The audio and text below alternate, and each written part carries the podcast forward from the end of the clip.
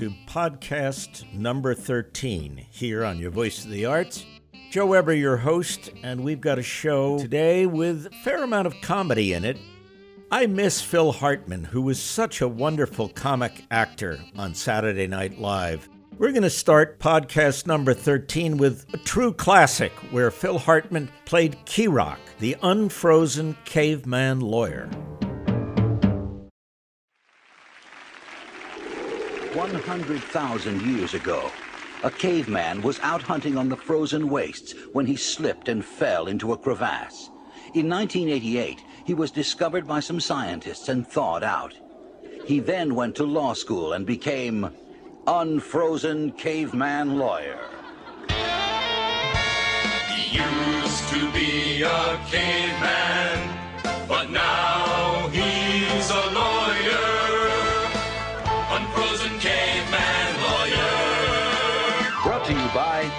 Assassin. When you can't bear to put him to sleep, maybe it's time to call Dog Assassin. And by Big Fat Bean. Why eat hundreds of little beans when you can eat one big one? And by Clyde Baxter. If you're on his jury, won't you please vote not guilty? Clyde would appreciate it. And now, tonight's episode of Unfrozen Caveman Lawyer. Mr. Keyrock, are you ready to give your summation? It's just Keyrock, Your Honor, and yes, I'm ready. Thank you. Ladies and gentlemen of the jury, I'm just a caveman. I fell in some ice and later got thawed out by some of your scientists. Your world frightens and confuses me. Sometimes the honking horns of your traffic make me want to get out of my BMW and run off into the hills or whatever. Sometimes when I get a message on my fax machine, I wonder, did little demons get inside and type it? I don't know. My primitive mind can't grasp these concepts. But there is one thing I do know. When a man, like my client, slips and falls on a sidewalk in front of a public library, then he is entitled to no less than $2 million in compensatory damages and $2 million in punitive damages. Thank you. The jury will now retire to deliberate. Your Honor, we don't need to retire. Keyrock's words are just as true now as they were in his time. We give him the full amount.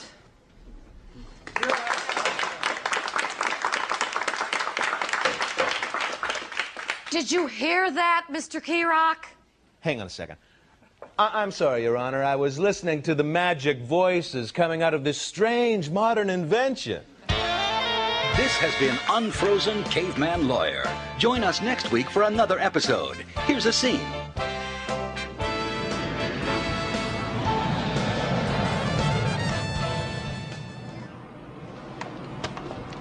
Stewardess, could you get me another drink? I'm sorry, sir, but the chief steward says you've already had enough. But you don't understand. I need this drink. I'm a caveman and I'm frightened by your strange flying machine. So get me another Dewar's and water pronto, okay? I'm sorry, sir. Listen, I'll sue you and your whole crummy airline! Next time on Unfrozen Caveman Lawyer.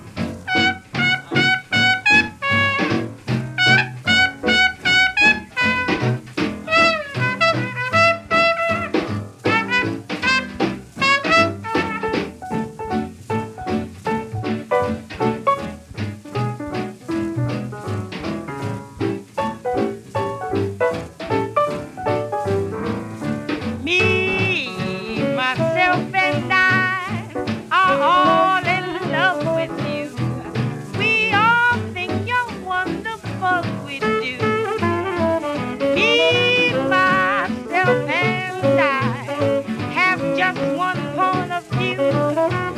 We're convinced there's no one else like you. It can't be denied, dear. You brought the sun to us. We'd be satisfied, dear, if you.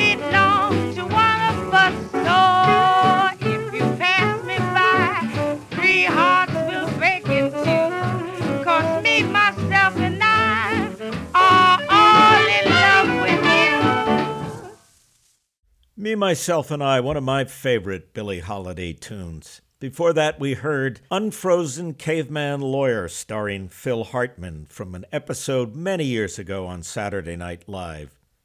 Up next, we have a New Yorker Shouts and Murmurs piece that goes back to 1999, one of the first pieces I loaded into the library back at 1190 AM WGKA back in Atlanta. As a manufacturing executive for many years, I learned to be very circumspect in how I responded to questions about an employee who was no longer with my company. Honesty, to be perfectly honest, could put you on the wrong end of a lawsuit. No matter how much of a layabout a former employee was, one found it necessary to come up with nice things to say about that individual. The following parody, entitled Letter of Recommendation, was published in the March 22, 1999 edition of the New Yorker magazine in the Shouts and Murmurs section. It was written by a fellow named Kurt Luchs. To whom it may concern, it is my pleasure to recommend Kurt Luchs for employment at your company. I have known Kurt for nearly six years, and I can honestly say that I have not known any other Kurt for nearly as long. Kurt was with our firm, Pendleton Tool and Die Company, for five and a half of those years. His employment with us ended amicably and by mutual agreement between both parties in the United States Seventh Circuit Court of Appeals. In fact, Kurt was so dedicated that he stopped coming in each morning only when his desk was removed and the locks were changed. Every once in a while, I think I see his face behind a ventilation grill.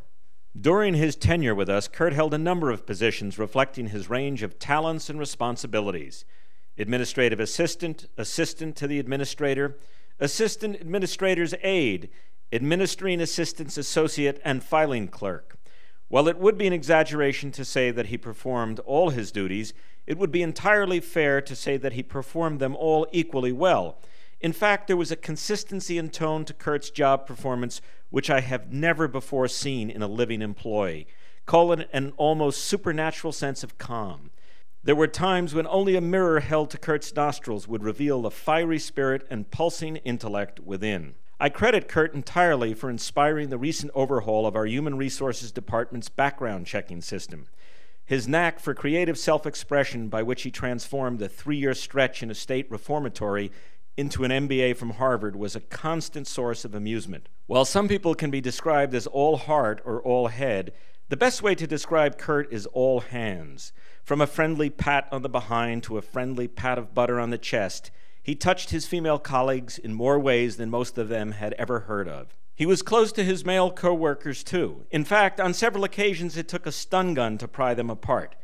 There were a few who had a hard time seeing Kurt's good-natured roughhousing in the proper light, but in my opinion, he never crossed the all important line between first degree manslaughter and second degree murder. I envy the next company that adds Kurt to its payroll. Why? Because hiring Kurt is like getting a free law school education. You may think you understand the First Amendment, but I'll bet you had no idea that an employee has the constitutional right to emit sudden piercing shrieks and deafening bursts of profanity near a fellow worker operating an industrial laser. Kurt also displayed an uncommon willingness and ability to follow instructions. Not my instructions, but rather those he received from the voice in his head. Kurt's influence on everyone in our company was so extensive that there are still employees who won't start their cars without checking under the hood first. You ask how and why Kurt left our company? Unfortunately, a court order prevents me from sharing all the details, but I can say in perfect candor that I heartily recommend Kurt as a resourceful and indefatigable addition to some other firm, any other firm. Sincerely, Thomas R. Pendleton, President, Pendleton Tool and Die Company.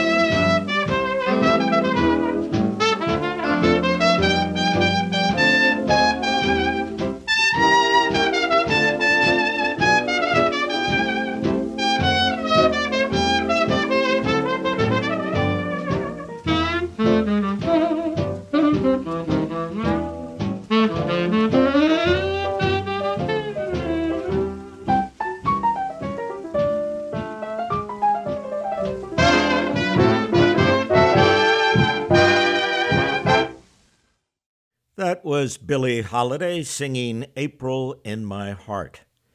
Following up on Kurt Luchs's wonderful piece in the New Yorker called Letter of Recommendation, I thought we'd go next to Jack Handey's short humor piece in his collection, What I Would Say to the Martians and Other Veiled Threats. This one's called Job Rejection, and it channels an overzealous personnel department that just can't be sure that the person that they didn't hire truly understands that they weren't hired.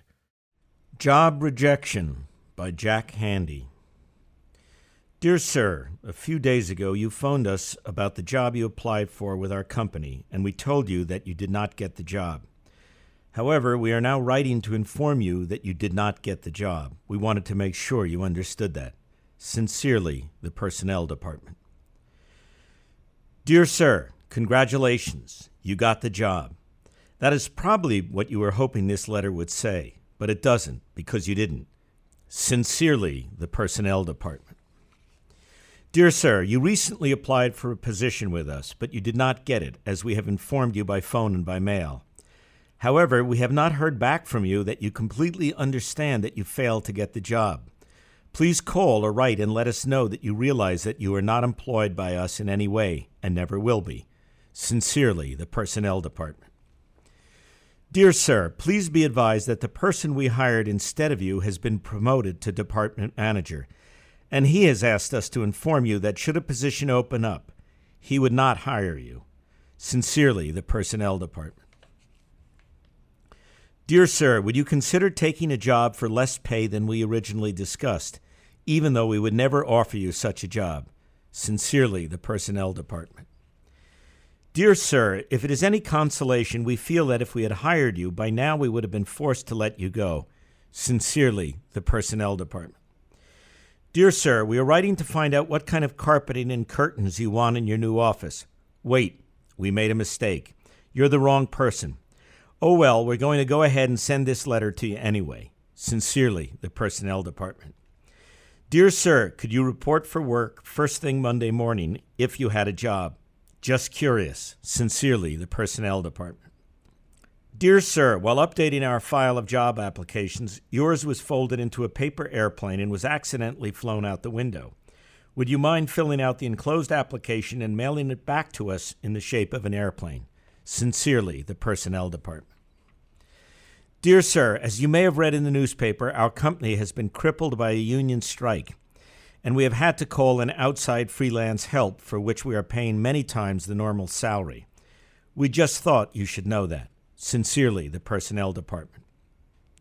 Dear Sir, it has come to our attention that an employee in our department has been sending you unauthorized and inappropriate letters. We have told him not only that he is fired, but that we are hiring you in his place. He left here in an uproar, swearing that he was going to find you and crush your head like a walnut. Some of us think he said like a peanut, but most think he said walnut. If he shows up at your apartment, please explain to him that we were just kidding. We would never hire you. Sincerely, the Personnel Department.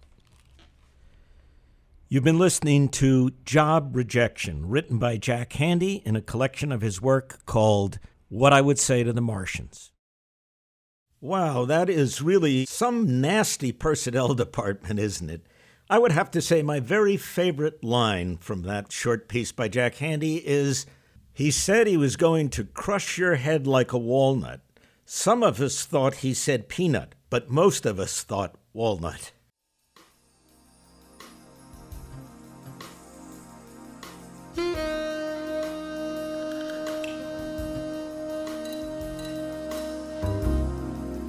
In keeping with the subject of letters of recommendation and personnel departments, we're next going to hear Alec Baldwin do a wonderful job in the film Glengarry Glen Ross as he addresses a sales force that sounds as though it's not pulling its weight.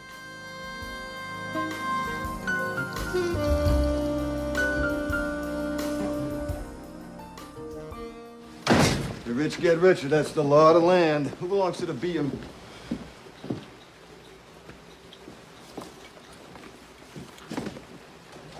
It is 7.30. So who is that? And where's Mr. Roma? Well, I'm not a leash, so I don't know, do I? Let me have your attention for a moment. Because you're talking about what? You're talking about bitching about that sale you shot. Some son of a bitch don't want to buy land. Somebody don't want what you're selling. Some broad you're trying to screw, so forth. Let's talk about something important. Are they all here? All but one. Well, I'm going anyway. Let's talk about something important. Put that coffee down.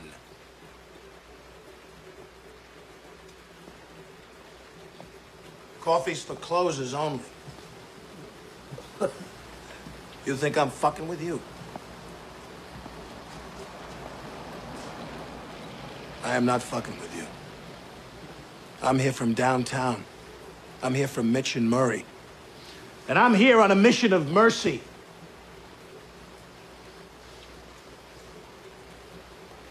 Your name's Levene? Yeah. You call yourself a salesman, you son of a bitch?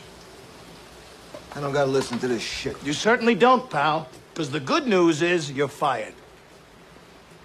The bad news is you've got, all you've got, just one week to regain your job, starting with tonight. Starting with tonight's sit. Oh, have I got your attention now? Good. Because we're adding a little something to this month's sales contest. As you all know, first prize is a Cadillac Eldorado. Anybody want to see second prize? Second prize, a set of steak knives. Third prize is you're fired. You get the picture? You laughing now? You got leads. Mitch and Murray paid good money. Get their names to sell them. You can't close the leads you're given. You can't close shit. You are shit. Hit the bricks, pal, and beat it, because you are going out. The leads are weak. The leads are weak. The fucking leads are weak. You're weak. I've been in this business 15 years. What's your name? Fuck you. That's my name. you know why, mister? Because you drove a Hyundai to get here tonight. I drove an $80,000 BMW. That's my name.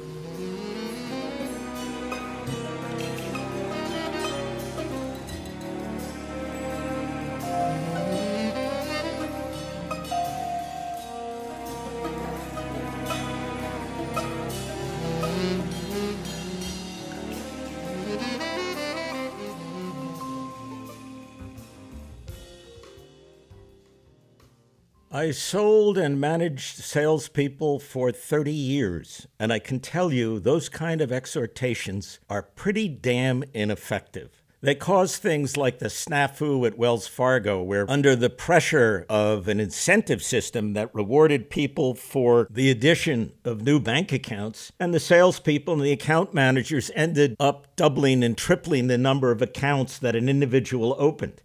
It cost Wells Fargo a massive fine and a lot of embarrassment.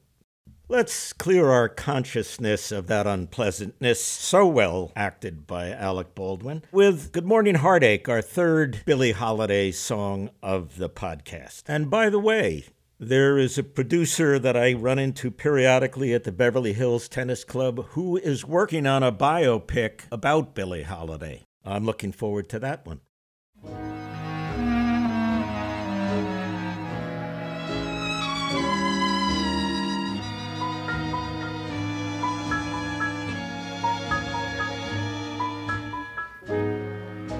Morning, honey, you old gloomy sight. Good morning, honey, thought we said goodbye last night. I turned and tossed until it seemed you had gone. But here you are with the dawn. Wish I'd forget you but you're here to stay. It seems I met you when my love went away. Now every day I start by saying to you, Good morning, hearty, what's new? Stop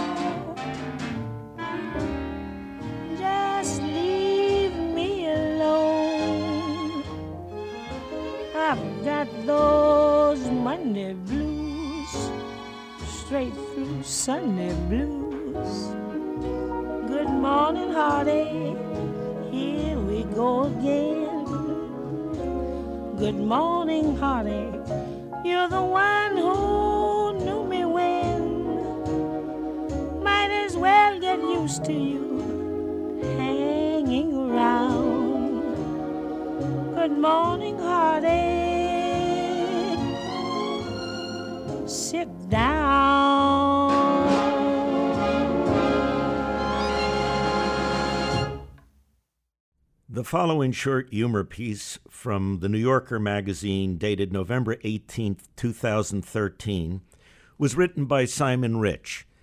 It's called A Guy Walks into a Bar, and it's a reimagining of the well known, well worn joke about the 12 inch pianist. Guy Walks into a Bar by Simon Rich. So a guy walks into a bar one day and he can't believe his eyes. There in the corner, there's this one foot tall man in a little tuxedo playing a tiny grand piano. The guy asks the bartender, Where'd he come from? And the bartender's like, There's a genie in the men's room who grants wishes. So the guy runs into the men's room, and sure enough, there's this genie. And the genie's like, Your wish is my command. So the guy's like, Okay, I wish for world peace. And then there's this big cloud of smoke, and then the room fills up with geese. So the guy walks out of the men's room and he's like, Hey, bartender, I think your genie might be hard of hearing. And the bartender's like, No kidding. You think I wished for a 12 inch pianist? So the guy processes this and he's like, Does that mean you wished for a 12 inch penis? And the bartender's like, Yeah. Why? What did you wish for? And the guy's like, World peace. So the bartender is understandably ashamed. And the guy orders a beer like everything is normal, but it's obvious that something has changed between him and the bartender. And the bartender's like, I feel like I should explain myself further. And the guy's like, You don't have to. But the bartender continues in a hushed tone, and he's like, I have what's known as penile dysmorphic disorder. Basically, what that means is I fixate on my size. It's not that I'm small down there, I'm actually within the normal range. Whenever I see it, though, I feel inadequate. And the guy feels sorry for him, so he's like, Where do you think that comes from? And the bartender's like, I don't know. My dad and I had a tense relationship. He used to cheat on my mom, and I knew it was going on, but I didn't tell her. I think it's wrapped up in that somehow. And the guy's like, Have you ever seen anyone about this? And the bartender's like, Oh, yeah. I started seeing a therapist four years ago, but she says we've barely scratched the surface. So at around this point, the 12 inch pianist finishes up his sonata, and he walks over to the bar and climbs onto one of the stools. And he's like, Listen, I couldn't help but overhear the end of your conversation. I never told anyone this before, but my dad and I didn't speak the last 10 years of his life. And the bartender's like, Tell me more about it. And he pours the pianist a tiny glass of whiskey. And the 12 inch pianist is like, He was a total monster, beat us all, told me once I was an accident. And the bartender's like, That's horrible. And the 12 inch pianist shrugs. And he's like, You know what? I'm over it. He always said I wouldn't amount to anything because of my height. Well, now look at me. I'm a professional musician. And the pianist starts to laugh, but it's a forced kind of laughter, and you can see the pain behind it. And then he's like, When he was in the hospital, he had one of the nurses call me. I was going to go see him, bought a plane ticket and everything, but before I could make it back to Tampa, and then he starts to cry, and he's like, I just wish I'd had a chance to say goodbye to my old man. And all of a sudden, there's this big cloud of smoke, and a beat up Plymouth Voyager appears. And the pianist is like, I said old man, not old van. And everybody laughs, and the pianist is like, Your genie's hard of hearing. And the bartender says, No kidding. You think I wished for a 12 inch pianist? And as soon as the words leave his lips, he regrets them. Because the pianist is like, Oh my God, you didn't really want me. And the bartender's like, No, it's not like that, you know, trying to backpedal. And the pianist smiles ruefully and says, Once an accident, always an accident.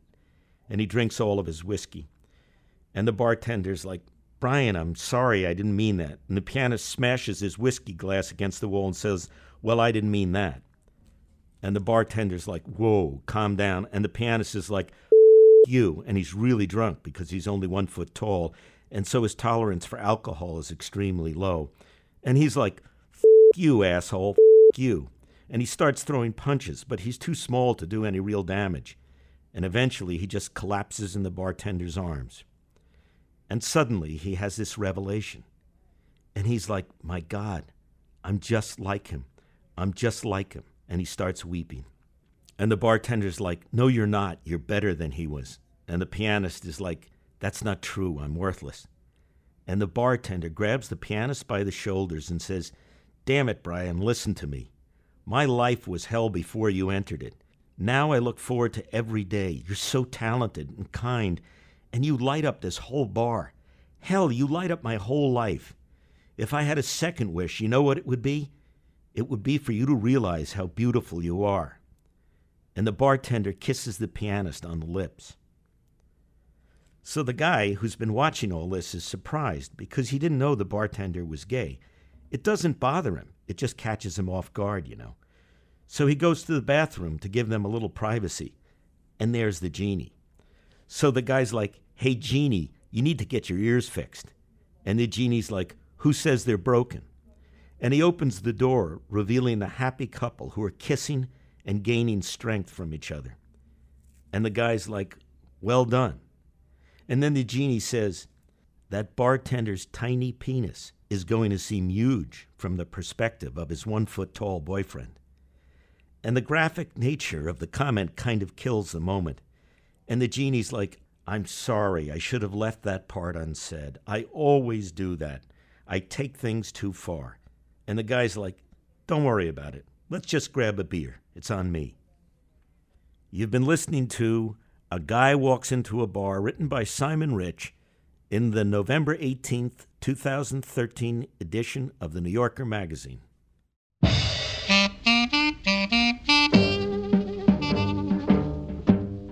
Folks, I hope you've enjoyed podcast number 13. I've had a lot of fun putting it together with my producer and helper, Joe Rosenblatt.